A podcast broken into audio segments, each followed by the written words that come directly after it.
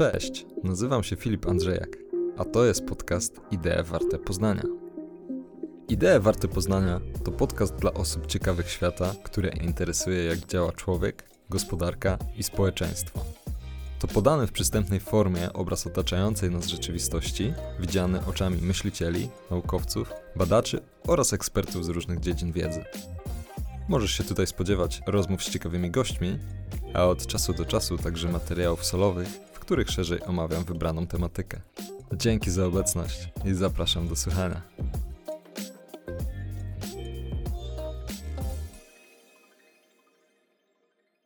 W dziewiętnastym odcinku podcastu Idee Warte Poznania rozmawiamy o samochodach elektrycznych, do których pasją postara się Was zarazić Daniel Grzyb.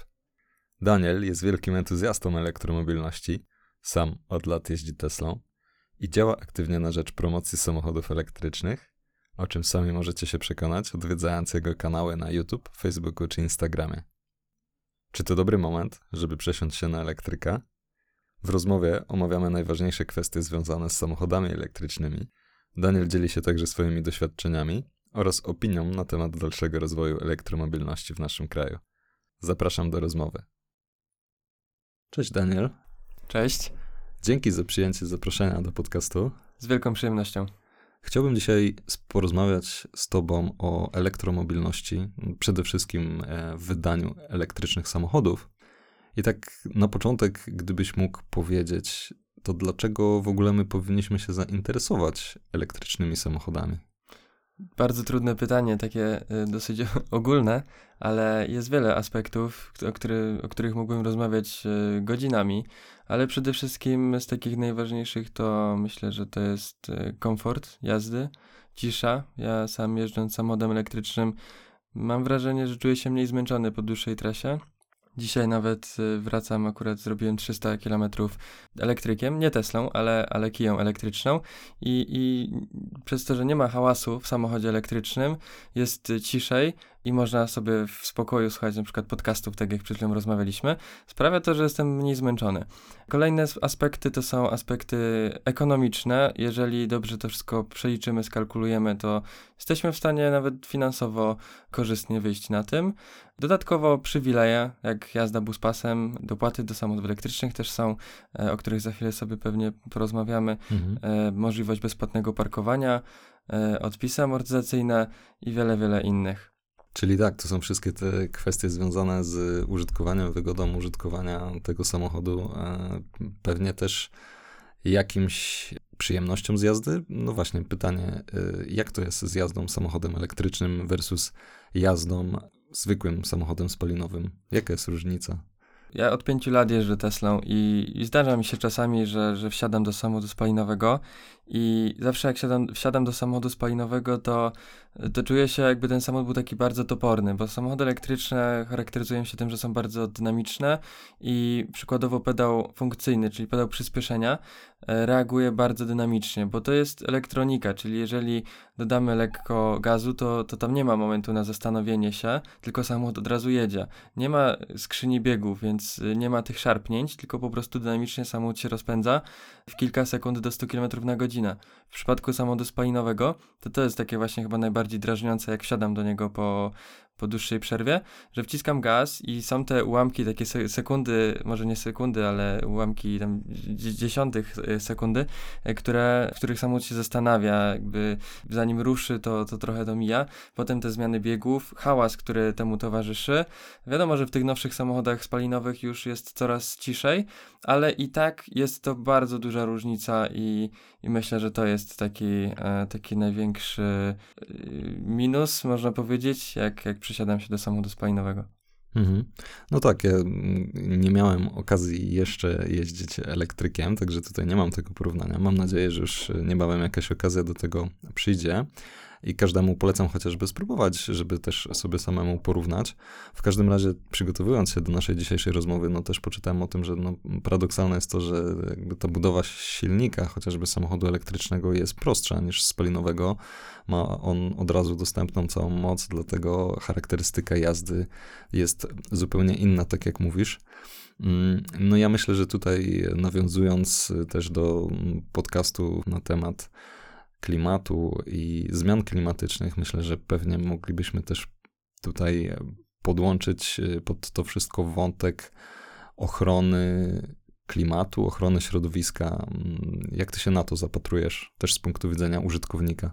Ja uważam, że samochody elektryczne są coraz bardziej przyjazne dla środowiska. Często porusza się wątek akumulatorów do samochodów elektrycznych, które, które są e, szkodliwe. Tak, tak się mówi, że są szkodliwe. I po części to jest prawda, bo, bo akumulator zawiera takie surowce jak y, lit czy kobalt, które są jednak takimi surowc surowcami rzadkimi, występującymi, występ rzadko występującymi na Ziemi. E, jednak tych surowców wykorzystuje się coraz mniej. Niektórzy producenci nawet zapowiadają, że w przeciągu kilku, kilkunastu następnych lat całkowicie wyeliminują te surowce z, z budowy akumulatorów. I też podnosi się często wątek y, recyklingu akumulatorów i tutaj muszę powiedzieć, powiedzieć, że w przypadku mm, akumulatorów zużytych, takich wyeksploatowanych z samochodów elektrycznych, można je wykorzystać na wiele sposobów. Jednym takim sposobem, mm, myślę, że coraz bardziej popularnym jest y, wykorzystanie wtórne, przykładowo w gospodarstwach domowych albo w firmach, gdzie jeżeli stracimy powiedzmy 50% początkowej pojemności takiego akumulatora, to do samochodu on się nie nadaje, bo jeżeli samochód początkowo miał 300 km zasięgu, a później ma 150, to już jest dosyć mało i, i raczej taki akumulator już e, w tym samochodzie nie spełni swojej, swojej funkcji. Dlatego można go wykorzystać do magazynowania energii w domu, wytworzonej przez panele fotowoltaiczne, gdzie taka pojemność w zupełności wystarczy, żeby w ciągu dnia skumulować energię, a przykładowo w nocy ją oddawać. I to jest, y, myślę, że takie jedno z ważniejszych, ważniejszych zastosowań akumulatorów y, z, z zużytych samochodów elektrycznych. E, dodatkowo pojawiają się takie nowe firmy i różne startupy, które y, potrafią odzyskać bardzo dużą część surowców z akumulatorów tych zużytych. Jedna firma nawet ze Stanów Zjednoczonych, której e, właścicielem jest były pracownik Tesli, pochwaliła się ostatnio wynikami recyklingu baterii, gdzie udało się odzyskać y, ponad 99% surowców w postaci specjalnego proszku, który potem jest y, ponownie y, przekształcany i wykorzystywany do budowy nowych ogniw. Dlatego myślę, że z biegiem czasu recykling akumulatorów, jak i ponowne wykorzystanie będzie coraz łatwiejsze i coraz mniej szkodliwe dla środowiska. Tutaj chciałbym od razu zaznaczyć, że to nie jest tak, jak się często mówi, i to nie jest tak, że akumulatory się składuje na jakichś e, wysypiskach i one sobie tam leżą pod chmurką i niszczeją i zatruwają środowisko.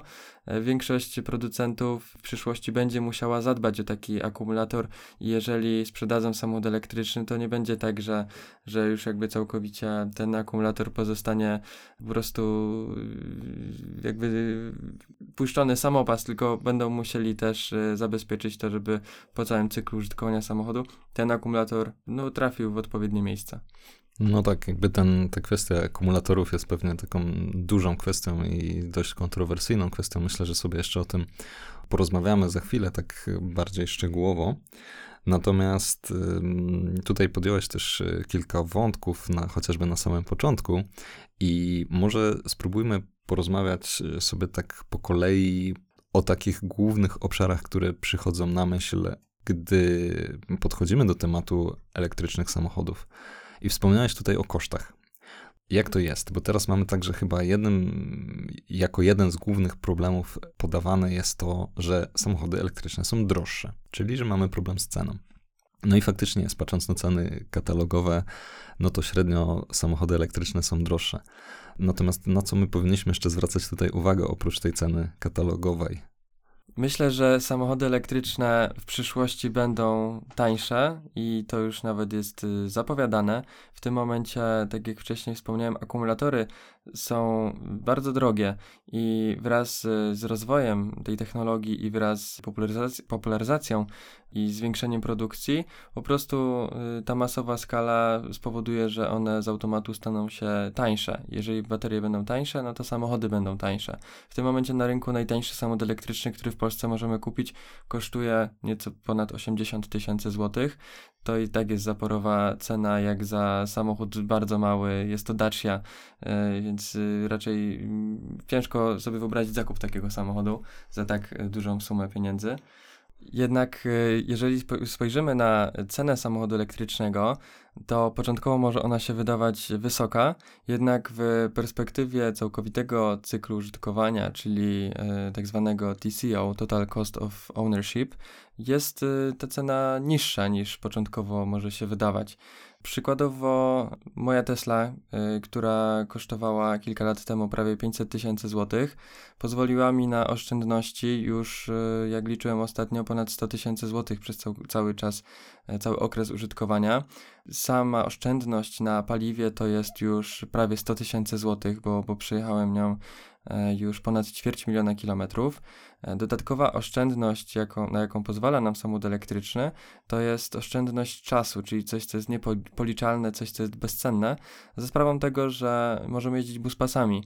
Ustawa elektromobilności mówi o tym, że możemy e, bez problemu przemieszczać się w każdym mieście w Polsce buspasami, co w, przy, w przypadku Warszawy i tak jak ja często pokonuję trasę z jednego końca Warszawy na drugi, daje mi realnie około pół godziny oszczędności, więc w skali roku, jak sobie policzymy, czy w skali całkowitego e, użytkowania jednego pojazdu, to, jest, to są godziny, godziny, których, które możemy wykorzystać na coś innego. Dodatkowo mamy darmowe parkingi w centrach e, miast w całej Polsce, e, które obowiązują do, do 2025 roku. I tutaj też y, oszczędzamy i pieniądze, i czas, bo nie musimy chodzić i szukać automatu, żeby kupić bilecik, e, więc to są takie realne korzyści. Dodatkowo samochody elektryczne można e, amortyzować w większej kwocie, tak jak w przypadku e, samochodów spalinowych możemy sobie wrzucić w koszty w firmie do 150 tysięcy złotych.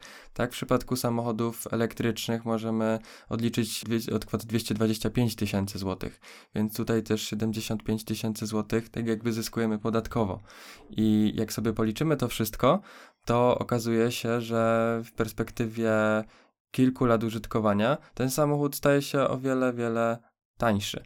E, jeżeli chodzi o serwisy, to w przypadku samochodów elektrycznych są one bardzo tanie albo nawet ich nie ma. Niektórzy producenci, tacy jak Tesla, nawet nie mają wymogów takich okresowych serwisów, żeby utrzymać gwarancję. I ja w przypadku mojej Tesli nie jeżdżę co 25 czy co 30 tysięcy kilometrów do serwisu, żeby mechanicy obejrzeli samochód i, i poklepali go, tylko po prostu jak się coś zepsuje, to wtedy jadę. W przypadku innych samochodów jest y, różnie. Niektóre samochody muszą jechać, jak na przykład Kia elektryczna, co 25 tysięcy czy co 30 tysięcy kilometrów jedzie na serwis, ale przykładowo pierwszy serwis kosztuje około 300 zł, kolejny 600 zł i to też nie są duże kwoty, nie ma wymiany oleju, nie ma wymiany rozrządów, filtrów, e, nie ma wymiany klocków hamulcowych, co jest też ważnym aspektem, bo samochody elektryczne e, hamują silnikami, hamują e, odzyskując energię, dzięki czemu to też ma aspekt taki ekologiczny, że energia, którą wykorzystujemy do napędzania samochodu, na, do napędzania silników, potem wraca do akumulatora. Dzięki temu oszczędzamy klocki hamulcowe e, i oszczędzamy też e, pieniądze, bo nie musimy ich zmieniać.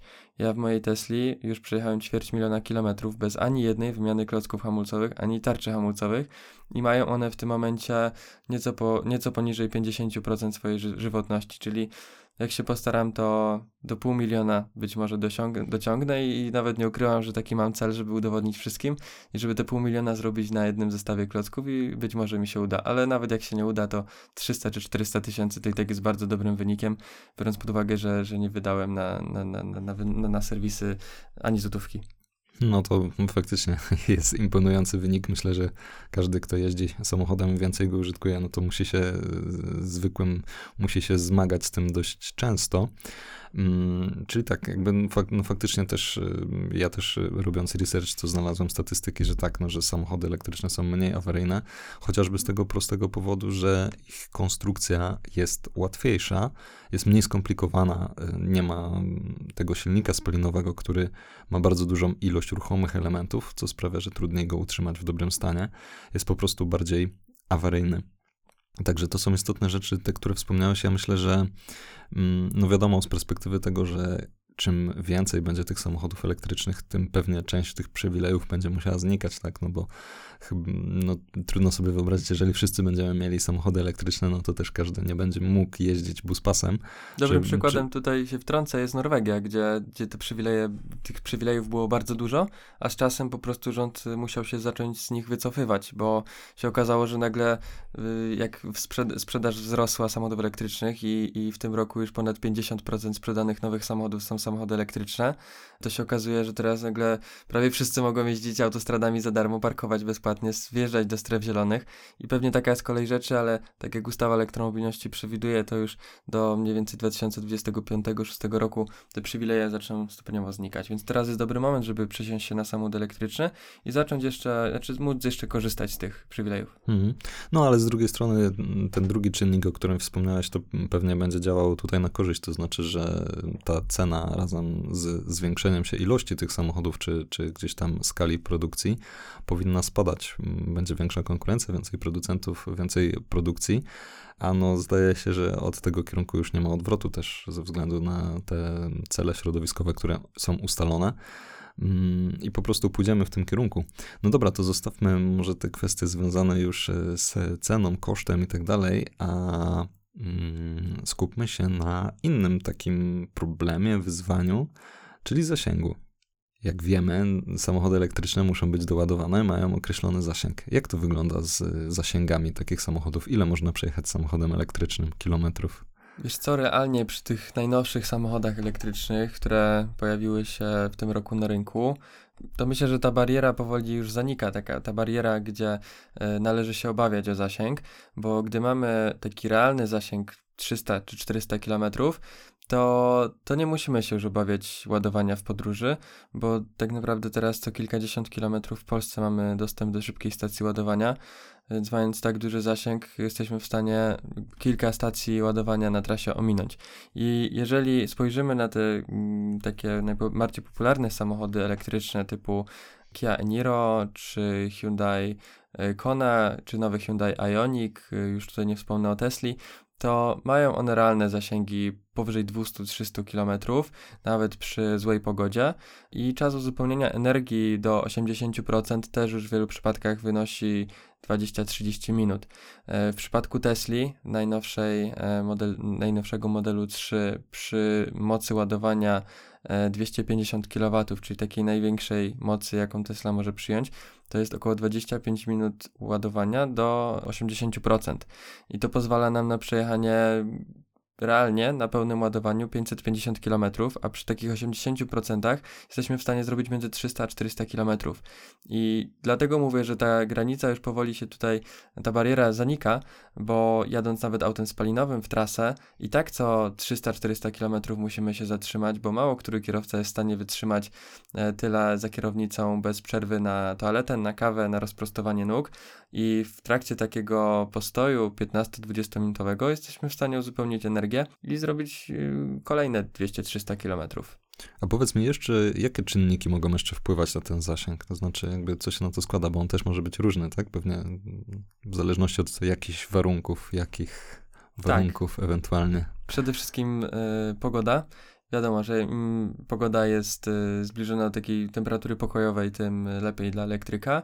Jak jest y, bardzo gorąco, takie temperatury rzędu 30 stopni, no to już trochę ogranicza zasięg samochodu elektrycznego, no bo musimy włączyć mocniej klimatyzację, y, musi się chłodzić akumulator i wtedy ten zasięg trochę spada. I tak samo jak są y, bardzo niskie temperatury, y, jak w zimie temperatury ujemne, to wtedy zasięg też może się o kilkanaście, czy nawet ponad kilkadziesiąt, nawet ponad 20% E, zmniejszyć. Jednak e, przy tak dużych wartościach, o których wspomniałem, czyli 300 km zasięgu, nawet jeżeli 50 km nam spadnie, to, to też nie jest problematyczne, bo mając dostęp do szybkich stacji ładowania możemy bez kilka minut uzupełnić tą, tą nadmierną utratę energii I, i tu pogoda jest myślę, że takim pierwszym czynnikiem. Kolejnym czynnikiem jest y, nasz styl jazdy. Ja zawsze mhm. mówię, że samochodem elektrycznym powinno nauczyć się jeździć na tempomacie, żeby jak najczęściej starać się utrzymać jedną prędkość, żeby nie jechać e, bez tempomatu i nie jechać w ten sposób, że co chwilę przyspieszamy i hamujemy, bo to też zwiększa zużycie energii. E, dlatego zachowując te najprostsze e, najprostsze metody, czyli jazda na tempomacie i, i dostosowanie powiedzmy temperatury w kabinie, żeby też nie jechać cały czas włączoną maksymalnie klimatyzacją, czy niektóre samochody mają nawet możliwość włączenia e, klimatyzacji tylko dla kierowcy, to jesteśmy w stanie zwiększyć e, zasięg. Dobrze, wspomniałeś już tutaj sporo o ładowaniu, ale chciałbym cię jeszcze mm, pomęczyć w tym temacie. To znaczy, jak dla osoby, która zupełnie nic nie wie na ten temat, pierwszy raz słyszy, no to jak naładować ten samochód elektryczny? Czy mo można go sobie tak do gniazdka po prostu w domu podłączyć, czy trzeba ładować na specjalnych stacjach? Jak to wygląda? Samochód elektryczny możemy naładować tak naprawdę wszędzie. Mamy dwa rodzaje ładowania. Mamy ładowanie wolne, czyli ładowanie prądem przemiennym, które trwa zazwyczaj kilka czy nawet kilkanaście godzin w zależności od dostępnego gniazdka.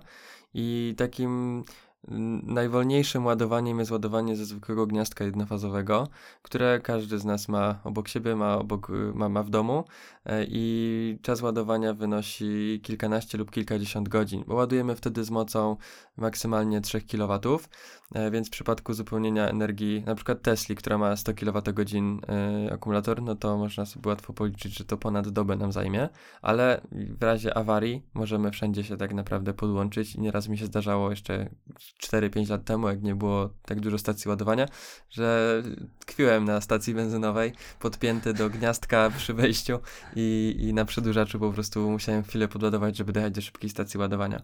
E, jeżeli mamy dostęp do gniazdka siłowego, e, trójfazowego, wtedy ten czas ładowania możemy skrócić do, do kilku godzin. Wtedy możemy ładować samochody z mocą 11 kW albo w niektórych przypadkach 22 kW e, i wtedy przez całą noc, jak mamy w domu w garażu gniazdko gniazdko siłowe, możemy taki samochód naładować. I tutaj znowu będę operował przykładem Tesli z największą baterią.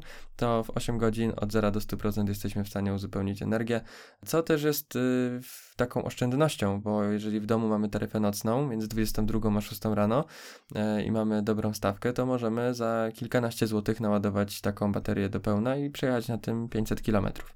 I to jest y, takie najbardziej popularne właśnie ładowanie y, prądem przemiennym. Mamy też wallboxy w centrach handlowych, które, albo takie słupki wolnostojące stacje, które też ładują prądem przemiennym i, i ładują praktycznie z taką samą mocą, jakbyśmy podłączyli do gniazdka siłowego, czyli w te kilka godzin naładujemy. Y, dalej mamy ładowanie szybkie prądem stałym i to są te wszystkie e, stacje ładowania, które możemy spotkać też w centrach handlowych, na stacjach benzynowych, czy takie y, stacje ładowania Tesli wielostanowiskowe. I to ładowanie też y, może przebiegać z różną mocą. I tutaj akurat stacja ładowania jest zazwyczaj ogranicznikiem dla samochodu, bo samochody mogą przyjmować coraz wyższe moce ładowania. Przykładowo Hyundai może przyjąć, czy Kia może przyjąć 77 kW, Tesla może przyjąć Model 3 250 kW, Porsche Taycan może przyjąć 270 kW. W przypadku ładowania z, z mocą 50 kW, a to jest taka najpopularniejsza moc i najbardziej powszechna w Polsce i myślę w Europie, e, czas ładowania y, wynosi około godzinę do 80%. Tutaj mówię o Tesli Model e, S z największą baterią i to ładowanie już jest y, trochę wolne jak na dzisiejsze czasy. Kiedyś, jak było mało stacji ładowania, to, no to fajnie, że, że, że była w ogóle możliwość, żeby w godzinę uzupełnić e, stan akumulatora do 80%, do 80%, ale dzisiaj, gdy mamy już e, samochody, które ładują się z wyższymi mocami i mamy ich o wiele więcej, jest to problematyczne, bo bywa tak, że podjeżdżam na taką stację ładowania mocy 50 kW i się okazuje, że jest przede mną inny elektryk, który też musi pół godziny albo 40 minut jeszcze spędzić, żeby uzupełnić energię mhm. i zaczynają się kolejki. Dlatego coraz więcej y, operatorów stacji ładowania stawia szybsze stacje ładowania rzędu 100 czy 150 kW i wtedy możemy już y, o kilkanaście minut czy o kilkadziesiąt minut skrócić taki czas ładowania. E, myślę, że takim docelowym rozwiązaniem dla samochodów elektrycznych są wielostanowiskowe huby ładowania, które umożliwiają ładowanie jednoczesne kilku samochodów z bardzo dużymi mocami. I już w Polsce mamy kilka takich hubów ładowania, które mogą ładować, e, największy hub ładowania w Polsce może ładować 800 8 samochodów na raz z mocami do 250 kW.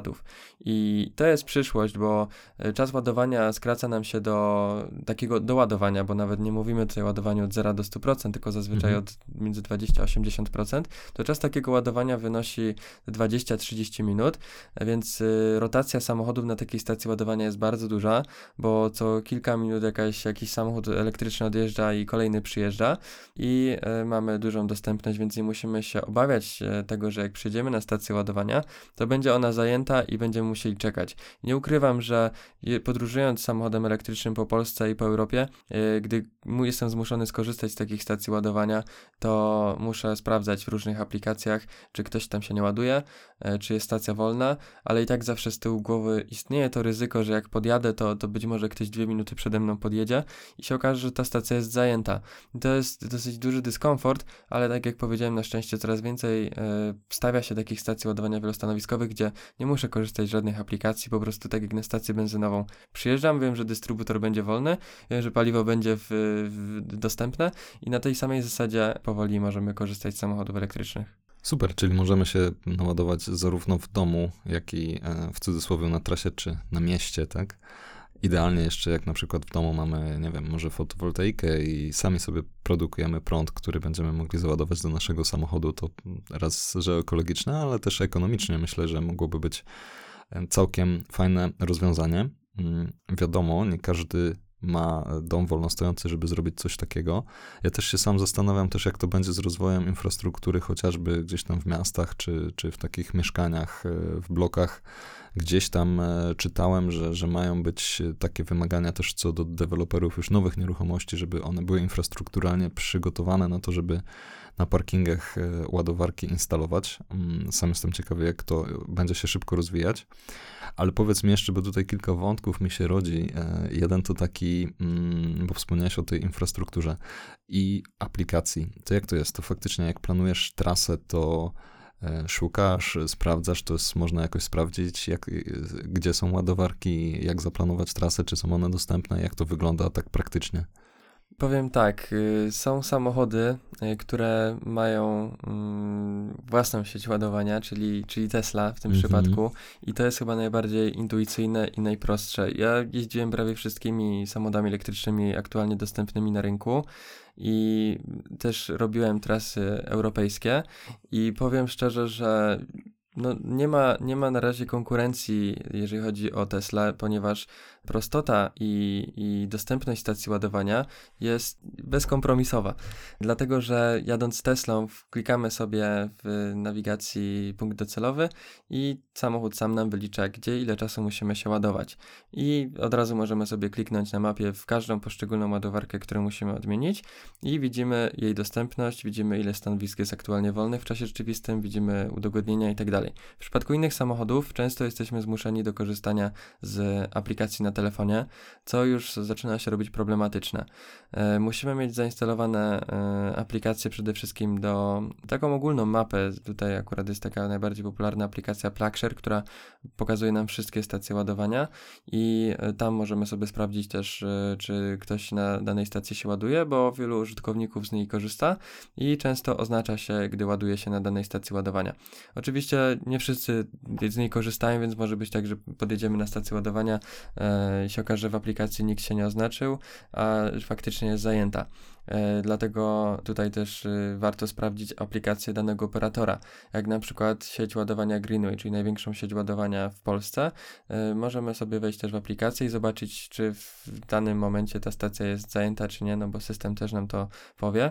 Ale to już się robi o tyle problematyczne, gdy jedziemy za granicę, tak jak e, ostatnio byłem we Włoszech i mm, trzeba było pobrać kilka aplikacji. W każdym kraju jest inny operator stacji ładowania. Są takie karty czy, czy firmy, które jakby e, umożliwiają e, uruchomienie różnych e, sieci ładowania, ale jak nie mamy takiej karty, to jesteśmy zmuszeni do tego, żeby po podjechaniu do stacji ładowania zobaczyć, co to jest operator, pobrać aplikację, zarejestrować się, podpiąć kartę płatniczą i potem uruchomić. Często taki proces zajmuje nam kilkanaście minut, zanim uruchomimy stację ładowania, dlatego to jest problematyczne. Na szczęście to się rozwija i już coraz więcej samochodów ma dostępną taką opcję plug and charge, czyli po prostu podjechania, podłączenia z łącza do ładowania i automatycznego rozpoczęcia ładowania.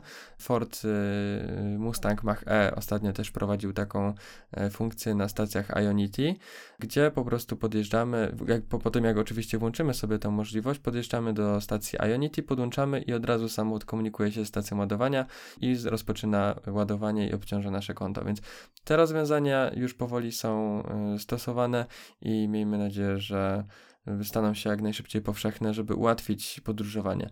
Bo w tym momencie to jest myślę, że jednym z takich większych e, mhm. barier dla nowych potencjalnych użytkowników samochodów elektrycznych, bo często jak też zadaję pytanie, dlaczego nie chce ktoś kupić samochodu elektrycznego, to, to jedną z tych największych barier jest e, obawa o ładowanie. Czy ja dam radę, czy będzie dostępne, czy będzie moc, a co jak nie będzie, co jak mi się rozładuje i w momencie, gdy udostępnimy taką sieć ładowania, gdy producenci i operatorzy stacji ładowania udostępnią udostępnią sieć ładowania, która zagwarantuje nam, że zawsze podjedziemy będzie działało, to ta największa taka bariera zniknie i, i będą mogli sobie ludzie kupować samochody elektryczne bez problemu. Hmm.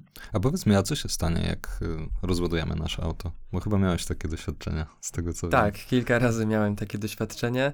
Są różne sposoby. Można samochód holować. Oczywiście trzeba sprawdzić początkowo, czy, czy producent na to zezwala. Ja akurat y, holowałem samochód, y, raz wciągałem na lawetę, a raz miałem taki ciekawy przypadek, gdzie samochód rozładował mi się w Szczecinie i zjeżdżałem z obwodnicy Szczecina i tam jest taka długa droga, która jest po prostu taką drogą w dół. Więc rozpędem jechałem sobie powolutku i szukałem e, jakiegoś punktu, gdzie potencjalnie mógłbym znaleźć zwykłe gniazdko. I była wypożyczalnia przyczep e, po lewej stronie, więc zatrzymałem się po prostu pod bramą tej wypożyczalni przyczep. No i się okazało, że jest tam gniazdko i, i mogłem skorzystać i podładować przez pół godziny samochód z zwykłego gniazdka, żeby dojechać dalej do, do szybkiej stacji ładowania, która była kilka kilometrów dalej.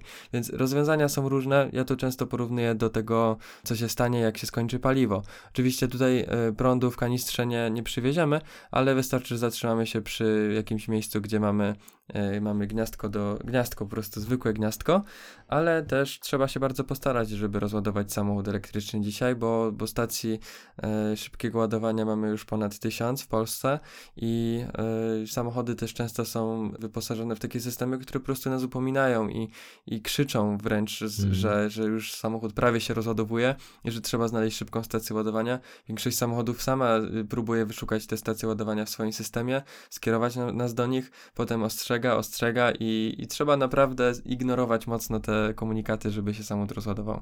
Czyli trzeba się postarać, żeby dopuścić e, do tego momentu. Tak. A powiedz mi jeszcze też, bo wspomniałeś też gdzieś tam u zagranicy, jeździłeś też nie tylko w Polsce, ale i za granicą.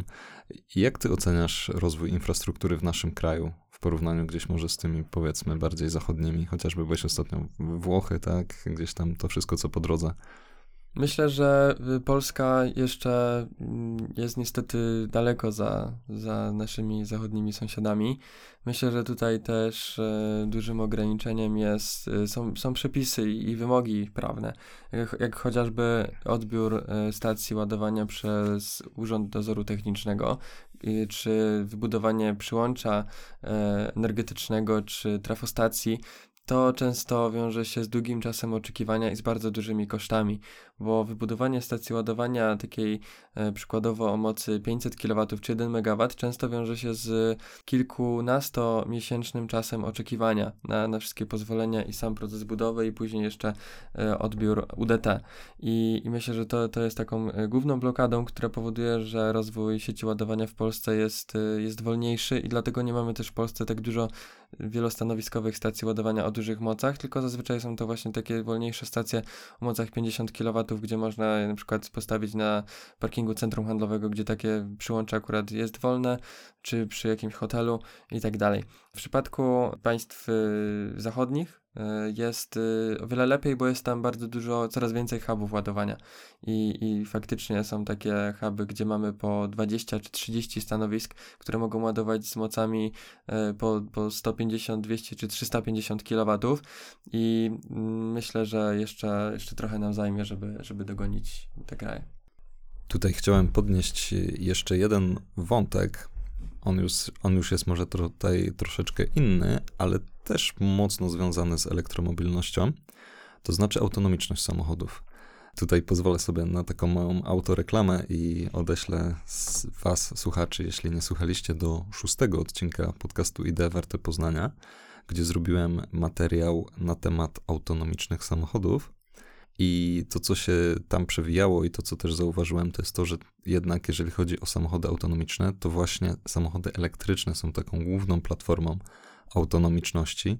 W tym no, Tesla, która jest no, taką marką flagową, powiedziałbym, samochodów elektrycznych, przoduje też w funkcjach związanych z autonomiczną jazdą. Jak to jest w Twoim doświadczeniu? Czy Ty korzystasz z tych funkcji dostępnych chociażby w Tesli jeżdżąc? Tak, ja bardzo często korzystam z autopilota i jestem wielkim fanem tego systemu, który jest cały czas nieustannie rozwijany. Niestety w Stanach Zjednoczonych bardziej, ponieważ tam przepisy są inne i w, w Unii Europejskiej tak naprawdę Tesla mogłaby pozwolić sobie na więcej z, z autopilotem, ale niestety jest to trochę blokowane przez przepisy.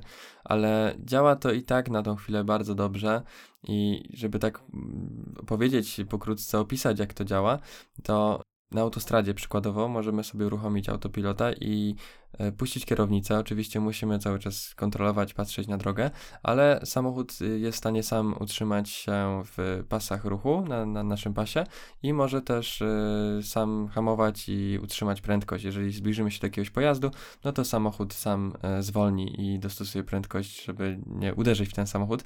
To można porównać do jazdy na, z asystentem pasa ruchu i z aktywnym tempomatem. Jednak w Tesli działa to o wiele lepiej, ponieważ Tesla jest wyposażona w 8 kamer. Jak testuję testuję inne samochody, które mają też te systemy półautonomiczne, to e, Tesla przez, dzięki tym ośmiu kamerom jest w stanie utrzymać się e, w środku pasa ruchu i tak nie pływa, bo często w samochodach, e, które mają te, te systemy, czuć, że po prostu samochód odbija od lewej do prawej.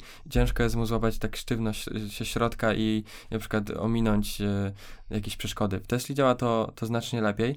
Dodatkowo samochody mogą zmieniać też same pas ruchu, jeżeli mamy tam bardziej rozbudowaną wersję autopilota. Wystarczy włączyć y, kierunkowskaz, potwierdzić delikatnym ruchem kierownicy, y, że, że chcemy dokonać tego manewru i samochód sam potrafi nam zmienić pas. Dodatkowo przy wersji e, Full Self Driving, czyli tej, tej najbardziej rozbudowanej, e, samochód jest w stanie sam zjechać z autostrady albo z autostrady na drugą autostradę. Jeżeli mamy takie właśnie skrzyżowania autostrad, to gdy włączymy sobie opcję nawigacji na autopilocie, to samochód jest w stanie sam wybrać pas zjazdowy, sam włączy kierunkowskaz, to już bez potwierdzenia ruchem na kierownicy, zjecha, zjedzie w, w, ten pas zjazdowy i włączy się do ruchu na przykład na drugiej autostradzie, się na tym skrzyżowaniu autostrad. Jeżeli to jest zjazd autostrady na drogę krajową, to w momencie wjazdu na ten pas zjazdowy i, i przejechaniu kilkuset metrów on się dezaktywuje i wtedy już musimy przejąć kontrolę. Ale byłem byłem, byłem pewien, pełen podziwu, jak e, testowałem właśnie sobie tą funkcję w Polsce, e, zjeżdżając z autostrady A1 na autostradę A2, gdzie samochód praktycznie cały manewr wykonał sam, tego zjazdu z autostrady 1 na 2 i to, i to takie było dla mnie takim punktem kulminacyjnym, e, gdzie zobaczyłem, tak dotknąłem tej, tej, tej, tego systemu mm, autonomii i dlatego nie mogę się doczekać, aż to będzie bardziej rozbudowane i będziemy mogli jeździć e, z tym systemem już tak e, powiedzmy, żeby móc odciągnąć oczy od, od drogi i skupić się na innych rzeczach. Też e, fajnie to się sprawdza w korkach. E, w mieście też korzystam z autopilota na co dzień, jednak muszę zachować większą ostrożność, ponieważ może nam ktoś wyskoczyć na drogę, może dziecko wyskoczyć, może jakiś rowerzysta się pojawić, czy motocyklista, dlatego wtedy trzeba zachować większą ostrożność, ale w przypadku korków jest to wygodne, no bo wtedy przemieszczamy się z bardzo małymi prędkościami i często są to podjazdy, na przykład z prędkością 5 km na godzinę i takie przesuwanie się. Wtedy autopilot sprawuje się świetnie, bo wtedy nie, nie męczymy się aż tak bardzo. I to jest y, też taki aspekt, y, o którym mówiłem na początku, że jadąc samochodem elektrycznym aż tak bardzo nie czuję się zmęczony po dłuższej trasie, to tak samo dzięki temu, że autopilot sam sobie podjeżdża i hamuje i trzyma tą odległość, to powoduje, że ja, ja nie muszę się aż tak bardzo skupiać na, na tym i, i nie jestem zmęczony na przykład stojąc w korkach. O ile w nich stoję, no bo trzeba pamiętać, że mogę ominąć je pasem. Tak, dokładnie. No tu jest e, kilka kwestii. To, co wspomniałeś o tych prawnych, no to taki też był jeden z wniosków w moim podcaście, że to faktycznie jest tak, że to jest niesamowite, że technologia pozwala już w tym momencie na znacznie więcej, natomiast tym, co ogranicza, to jest prawo i dlatego rozwój samochodów autonomicznych będzie podyktowany raczej tym, jak się będą zmieniały przepisy, niż y, przepisy będą musiały nadążać po prostu za technologią. No dobra, schodząc już tak trochę bardziej też na ziemię, mm, z tych y, fajnych, ciekawych, inspirujących rzeczy, to jak wygląda ten rynek w ogóle samochodów elektrycznych w Polsce w tym momencie? Czy to jakby tych samochodów, bo myślę, że chyba każdy może zacząć je zauważać, tak? E, pojawiło się chociażby to oznaczenie na tablicy rejestracyjnej mhm. zielonego koloru, więc e, myślę, że te samochody stały się też dzięki temu bardziej widoczne, e, wyróżniają się w jakiś sposób. Jak to wygląda, jeżeli chodzi o ten rynek? Czy to jest dużo, mało, szybko się rozwijamy, wolno, czy, czy też w ogóle jakie takie najpopularniejsze są auta dostępne?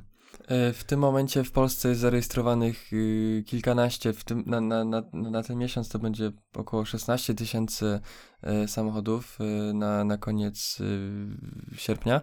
I trzeba tylko jednak zaznaczyć tutaj, że w takich statystykach e, są brane pod uwagę y, samochody elektryczne, w 100% samochody bateryjne, czyli BEWy, jak i PHEWy, czyli samochody typu plug-in. Ja do końca nie jestem zwolennikiem tego rozwiązania, ponieważ według mnie samochód y, hybrydowy, samochód typu plug-in z możliwością ładowania, nie jest do końca samochodem elektrycznym, bo w dalszym ciągu ma silnik spalinowy.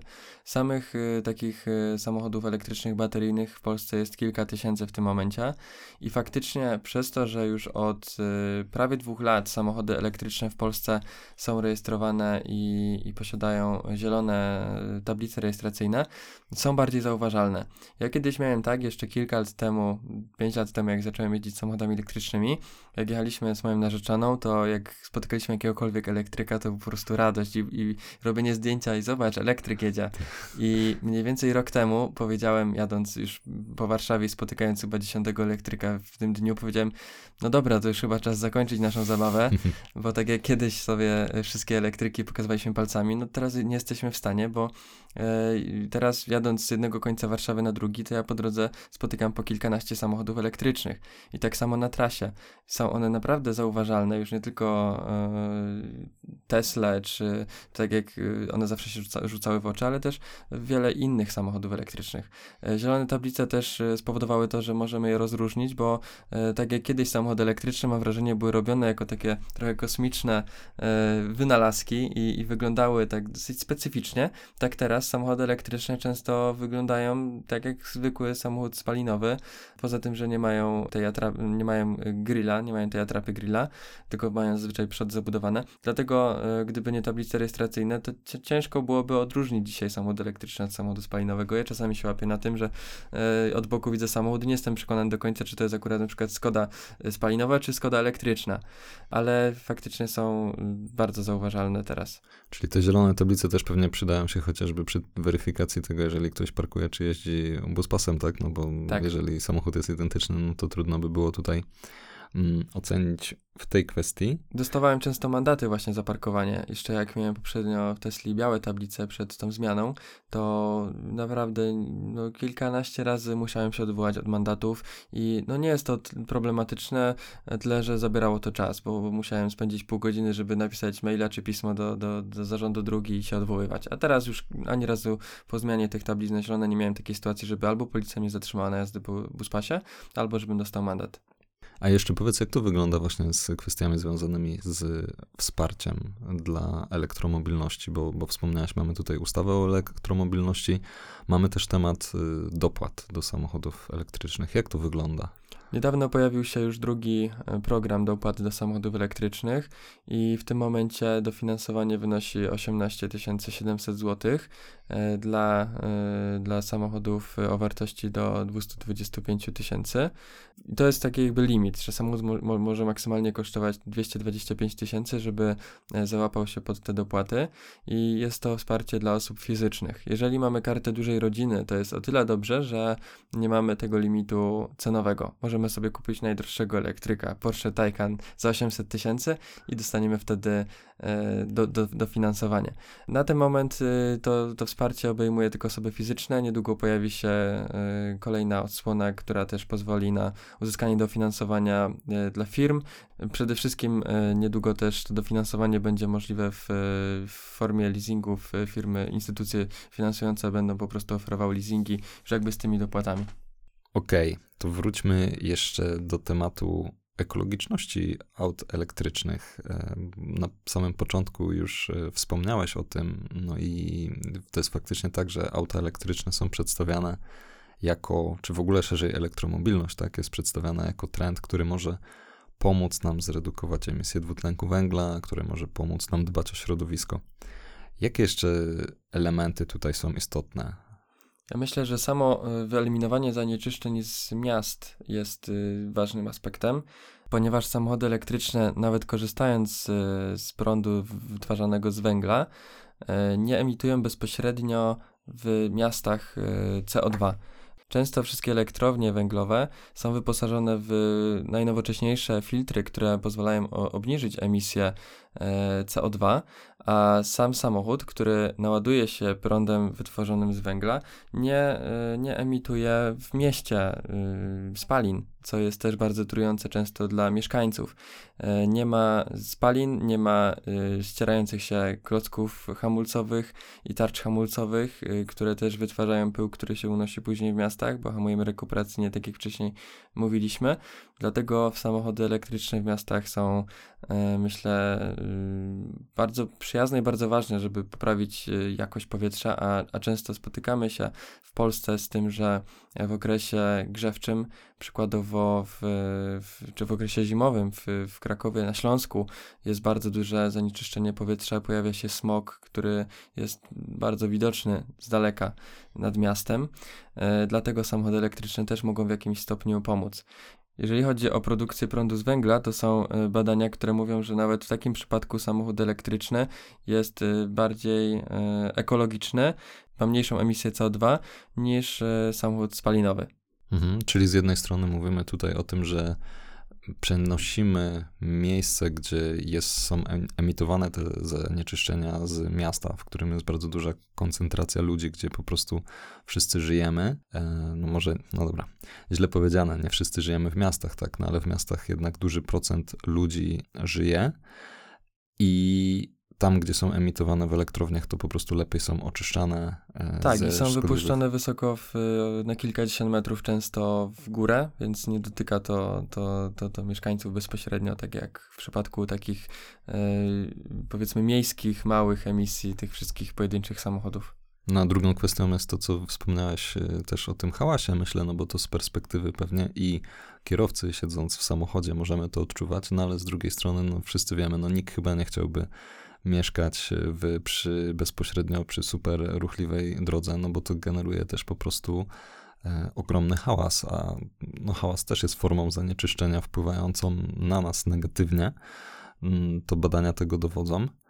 No, trzecia kwestia, tak jak wspomniałeś, tak, ja też właśnie natrafiałem na informację, że nawet y, patrząc na to, no, no bo tak, oczywiście y, samochód elektryczny też trzeba naładować energią, prądem, ta energia musi być w jakiś sposób wytworzona, ale nawet patrząc na cały cykl życia samochodu, to jest to bardziej ekologiczne, jest to mniejsza emisja, nawet przy naszym polskim, mocno węglowym e, miksie energetycznym, to i tak jest rozwiązanie bardziej ekologiczne, no ale też tutaj warto będzie spojrzeć w przyszłość i w to, że jeżeli będziemy, a będziemy musieli to robić, będziemy poprawiali ekologiczność naszego miksu węglowego, no to ta energia w prądzie powinna być czystsza. Tak, i tutaj też bym chciał powiedzieć o jednym aspekcie, który, którego często nie bierze się pod uwagę e, przy rafinacji ropy naftowej, przy wydobyciu ropy naftowej.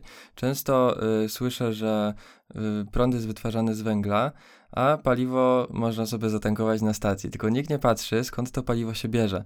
Jak sobie przeanalizujemy, ile prądu jest wykorzystywane do tego, żeby za pomocą pompy głębinowej wydobyć ropę naftową, następnie ją podgrzać do odpowiedniej temperatury rzędu kilkaset czy kilka tysięcy stopni, e, żeby otrzymać e, później finalny produkt, przetransportowanie, magazynowanie i dostarczenie później do stacji benzynowej, się okazuje, że o wiele, wiele więcej energii jest wykorzystywanej w całym tym procesie niż do, e, do zasilania, niż, niż do tego, co moglibyśmy zasilić samochód elektryczny.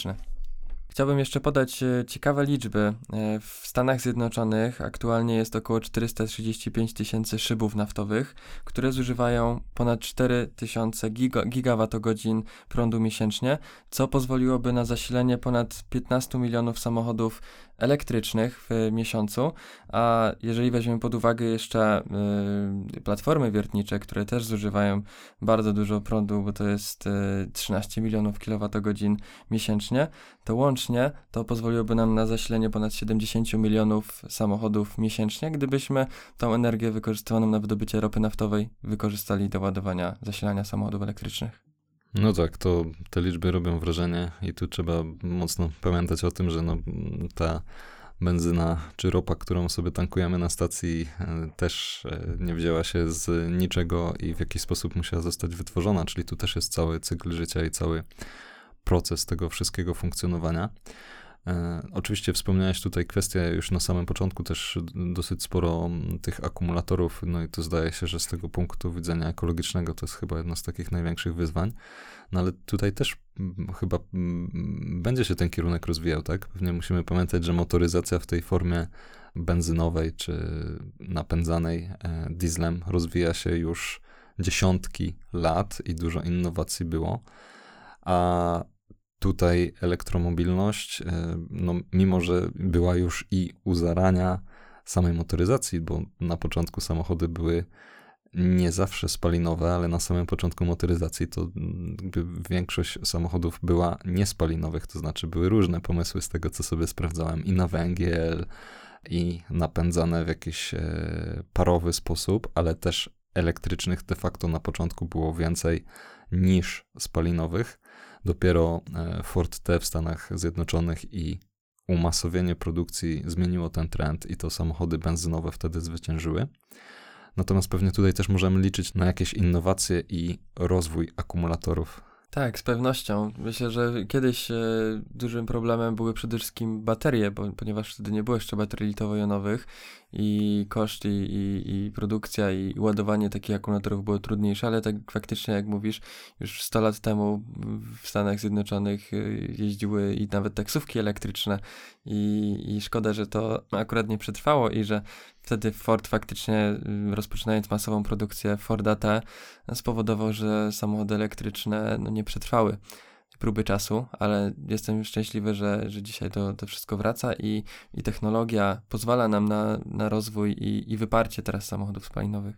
Dobrze, to zakończmy już może te wątki związane z ekologią i chciałbym Cię spytać trochę z innej strony teraz, no bo działasz bardzo aktywnie w kwestii promowania elektromobilności prowadzisz kanał na YouTube, w którym dzielisz się swoimi doświadczeniami a, i wiedzą na temat tego rynku. Tutaj też polecamy e, kanał Daniel Grzyb. Zapraszam wszystkich słuchaczy, możecie pooglądać.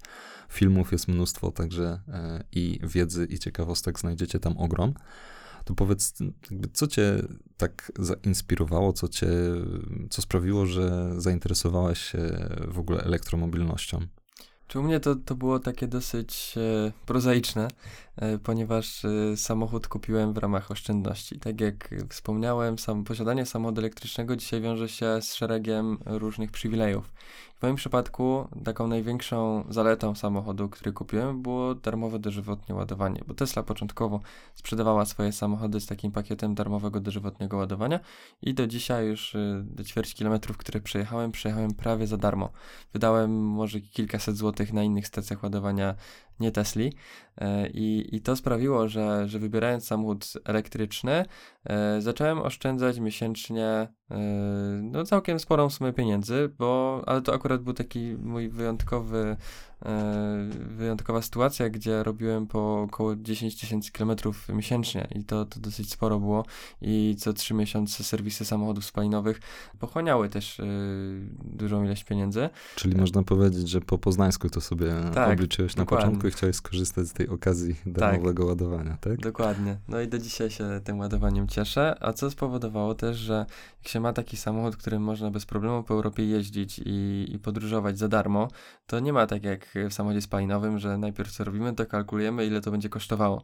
Tylko tutaj często z narzeczoną po prostu wsiadaliśmy w samochód i jechaliśmy, na przykład w, w sobotę rano, to jedziemy nad morze, na, na, ry, na rybę i z powrotem. Jedziemy, nie liczymy pieniędzy, bo, bo jedziemy za darmo. I tak samo zaczęliśmy podróżować po całej Europie. I podczas naszej pierwszej e, podróży do Estonii spotkaliśmy się z szeregiem problemów na trasie. Problemów z infrastrukturą ładowania. To było wiele lat temu, więc wtedy y, stacje ładowania były rozmieszczone co nie kilkadziesiąt, ale co kilkaset kilometrów i wtedy faktycznie jechało się od ładowarki do ładowarki i e, wtedy nawet pobiliśmy rekord zasięgu w naszej Tesli mhm. e, i wtedy nawet takie odcinki po 500 kilometrów bez ładowania trzeba było robić. E, I wtedy zainspirowało nas to do tego, żeby pokazać innym ludziom, innym użytkownikom, jak, jak wygląda taka podróż na wschód samochodem elektrycznym. I wtedy właśnie nagraliśmy pierwszy film na, na nasz kanał i pokazaliśmy, jak wygląda, wygląda przejazd Teslą z Polski do, do Estonii. I spotkało się to z y, tym miłym odbiorem, y, dosyć sporym, i postanowiliśmy, że skoro mamy taki samochód, jesteśmy jedną z tych pierwszych kilkunastu czy kilkudziesięciu osób y, w Polsce, to warto by było to pokazać i żeby przekonać innych do elektromobilności. Wtedy zaczęliśmy taką naszą misję, mogę powiedzieć, popularyzowania elektromobilności i zachęcania do, do przesiadki i, i pokazujemy właśnie, jakie są korzyści z, z tytułu posiadania samochodu elektrycznego i do dzisiaj e, staramy się wszystkich do tego namówić. Mhm. No i teraz po tych wszystkich latach i po tylu przyjechanych kilometrach, to jakbyś mógł tak podsumować, co ci się w tym podoba najbardziej i co najmniej? Myślę, że najbardziej podoba mi się jakby cała, cały ten aspekt taki innowacyjny, bo jest to coś nowego, coś, e, coś jeszcze dosyć rzadko spotykanego, a ja lubię akurat nowinki technologiczne i, i też się tym interesuję i to sprawia, że, że, że po prostu mnie to w jakiś sposób kręci i jest to dosyć ciekawe doświadczenie. E, lubię też e, ładowanie, wbrew pozorom. Często ludzie mówią, że to ładowanie jest problematyczne, długie. Ja akurat akurat y, lubię odwiedzać nowe stacje ładowania, y, lubię tą, y, ten, ten proces, lubię społeczność, ponieważ y, w przypadku stacji ładowania i ładowania elektryków często poznaje się inne osoby, które też są przy tej stacji ładowania. Mam całą szufladę wizytówek y, od osób, które poznałem na, na stacjach ładowania i to jest fajne, chociaż teraz już to zaczyna powoli już y, zanikać, bo, bo kiedyś no, samochód elektryczny był egzotycznym zjawiskiem, a dzisiaj już jest bardziej spopularyzowany i już nie jest tak jak kiedyś że po prostu z każdym obligatoryjnie wymieniamy się wizytówką, czy następuje uścisk dłoni, e, no bo wtedy to było takie, no, dlaczego elektryk i, i, i dlaczego tak wcześnie i, i co cię skłoniło do tego, a dzisiaj to już po prostu jest standardem, jakbyśmy po prostu wybrali sobie inny samochód elektryczny. E, I myślę, że to są takie e, aspekty, które najbardziej mi się podobają w tym wszystkim. Kolejnym aspektem są też podróże właśnie, które nawet w przypadku płatnego ładowania też mogą być tańsze, bo jeżeli się postaramy, to jesteśmy w stanie wyszukać stacje ładowania, które są e, jeszcze bezpłatne albo tańsze. Możemy też ładować samochód elektryczny w hotelach, więc nawet jak gdzieś daleko sobie w Europę pojedziemy, to możemy znaleźć hotel, który e, oferuje nam możliwość ładowania i, i to też wpływa, że no, to jest przyjemne po prostu.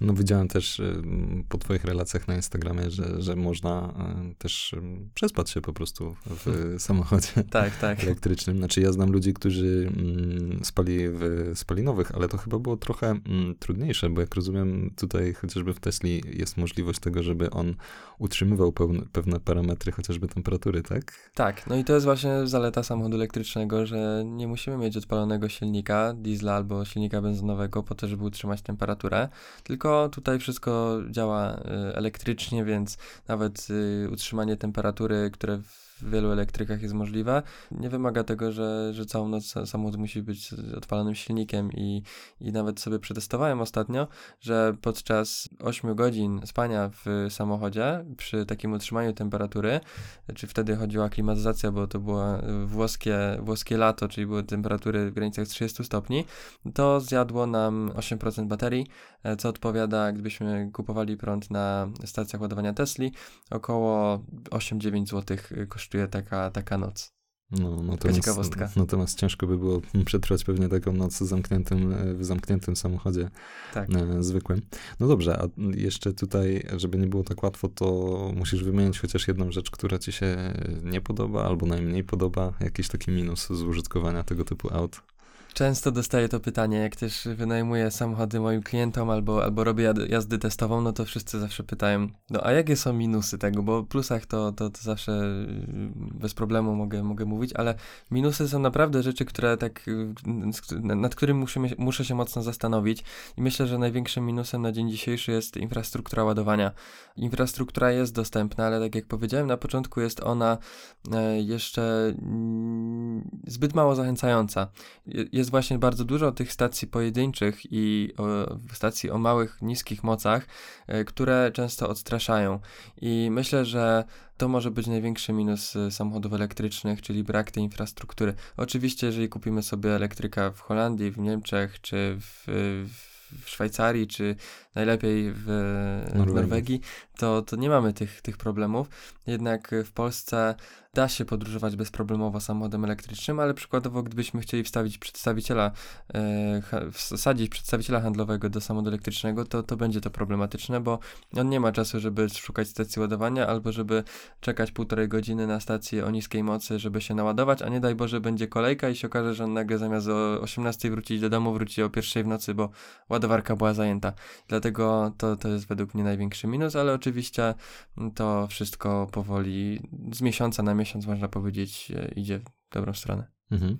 No właśnie, bo tutaj już będąc przy tym minusie, to, to jakie ty widzisz największe e, wyzwania e, rozwoju elektromobilności w naszym kraju, ale w ogóle też światowo, tak? No bo zdaje się, że ten trend jest mocny. Tych samochodów będzie przybywać. Z jednej strony, co zrobić, żeby faktycznie ich przybywało, czy przybywało sz- szybciej, żeby ludzie się do tego przekonywali, a z drugiej strony też, jak to ogarnąć, e, te wszystkie, całą tą infrastrukturę. Jakie ty problemy, takie wyzwania widzisz? Znaczy ja myślę, że przede wszystkim, żeby przyspieszyć rozwój elektromobilności w Polsce, e, powinny się pojawić zachęty ze strony rządu. No już kilka takich zachęt mamy. Myślę, że dofinansowania też e, pozytywnie wpłyną, jednak e, nie są one też do końca dobrze rozwiązane, ponieważ jest do tej pory mało samochodów, które się załapią e, na te dopłaty. Ceny są też samochodów bardzo wysokie.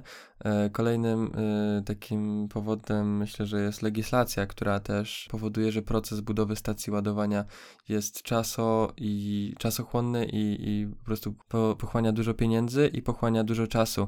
I wiele firm, które chcą wybudować stację ładowania, muszą się liczyć z bardzo dużymi inwestycjami i długim okresem zwrotu, e, ponieważ trzeba zamrozić no, grubą gotówkę na, na, na długi okres. Hmm. Czyli tutaj kluczowe wydaje się to, żeby wspierać rozwój infrastruktury, żebyśmy nie zostali w tyle i mogli tak naprawdę obsłużyć to, co się będzie działo w przyszłości. To też pewnie nie tylko stacje ładowania, ale to, co gdzieś tam też wspomniałem, chociażby to, żeby gdzieś tam przygotowanie budynków wielorodzinnych, tak, e, i tak dalej, i tak dalej. Także tu na pewno będzie bardzo wiele do zrobienia. Tak. No i często A- też e, pada pytanie, co powinno być najpierw, czy rozwój e, sprzedaży samochodów elektrycznych i zwiększenie tej ilości, czy budowa infrastruktury. Ja uważam, że samochodów już mamy bardzo dużo i producenci też deklarują e, premiery nowych samochodów elektrycznych. I teraz myślę, że najważniejszy krok jest po stronie stacji ładowania, bo tak jak powiedziałem, to jest największa blokada. Większość samochodów zarejestrowanych w Polsce to są samochody firmowe, flotowe i żeby e, móc e, przesiąść się na samochody elektryczne, tak jak powiedziałem, żeby pracownicy mogli się przesiąść tych firm na samochodów elektrycznych, muszą mieć zapewnioną możliwość ładowania, bo to nie jest tak jak statystyczny Polak, który robi po kilkanaście czy tam kilkadziesiąt, góra kilkadziesiąt kilometrów y, dziennie, tylko to są samochody, które robią po, po setki kilometrów dziennie i, i muszą mieć tą możliwość. I wtedy jak, te, jak firmy będą mogły się przesiąść na samochody elektryczne, to myślę, że już będzie krótka droga do tego, żeby wszyscy się przesiedli. No tak, a wydaje się, że no, nie ma tutaj już odwrotu od tego kierunku, tak, no bo to chociażby też polityka na poziomie Eu- Unii Europejskiej i to, co musimy zrobić dla ograniczenia globalnego ocieplenia, e, no wszystko zmierza w tym kierunku, tak? Producenci też zaczynają się przestawiać i już gdzieś tam powoli zaczynają padać deklaracje typu końca produkcji samochodów, silników spalinowych i tak dalej, i tak. Także warto, żebyśmy rozwijali mm, tą infrastrukturę, żeby nie zostać w tyle. A będąc już y, o przyszłości, to też y, chciałem zapytać właśnie ciebie na koniec już tak, y, no jak ty widzisz przyszłość rozwoju elektromobilności? Jak ty sobie ją wyobrażasz? Jak chciałbyś, żeby to wyglądało w przyszłości? Czy ja wyobrażam sobie tak, że stoję w mieście, w Warszawie, gdzie mieszkam i jest cicho, słychać tylko szum opon i, i taki świst przejeżdżających samochodów elektrycznych, gdzie mamy dostępne stacje ładowania AC praktycznie na, na wszystkich parkingach, czyli takie wolne ładowanie, gdzie możemy zostawić samochód na dłużej, żeby się ładował, gdzie stacje benzynowe są zastąpione stacjami szybkiego ładowania, gdzie mamy takie wielostanowiskowe, przejazdowe stacje ładowania, gdzie mogą się ładować też ciężarówki, autobusy elektryczne, których w Polsce już jest też bardzo dużo i myślę, że, że taka wizja jest do osiągnięcia i to jest moje marzenie i myślę, że to jest kierunek, do, do, do którego zmierzam i dlaczego to wszystko robię, żeby jeszcze za mojego życia móc y, zobaczyć takie miasto w pełni y, elektryczne, gdzie, gdzie nie ma samochodów spalinowych i, i, i taki cały ekosystem po prostu będzie spełnieniem moich marzeń. Super. Dziękuję Ci bardzo za tą rozmowę. Y, życzę powodzenia i trzymam kciuki y, w zakresie rozwoju elektromobilności. Dziękuję bardzo również. I do usłyszenia, może za parę lat e, wrócimy do tematu i zobaczymy sobie wtedy, jak wszystko wygląda, jak wszystko się rozwinęło. Bardzo Dzięki. chętnie, dzięki. I to już wszystko w dzisiejszym odcinku. Jeśli spodobał Ci się ten materiał, to zasubskrybuj Idee Warte Poznania na swojej ulubionej platformie podcastowej. Zapraszam Cię także na stronę internetową ideewartepoznania.pl oraz do mediów społecznościowych. Dzięki temu pozostaniesz na bieżąco z nowymi odcinkami. Dzięki i do usłyszenia.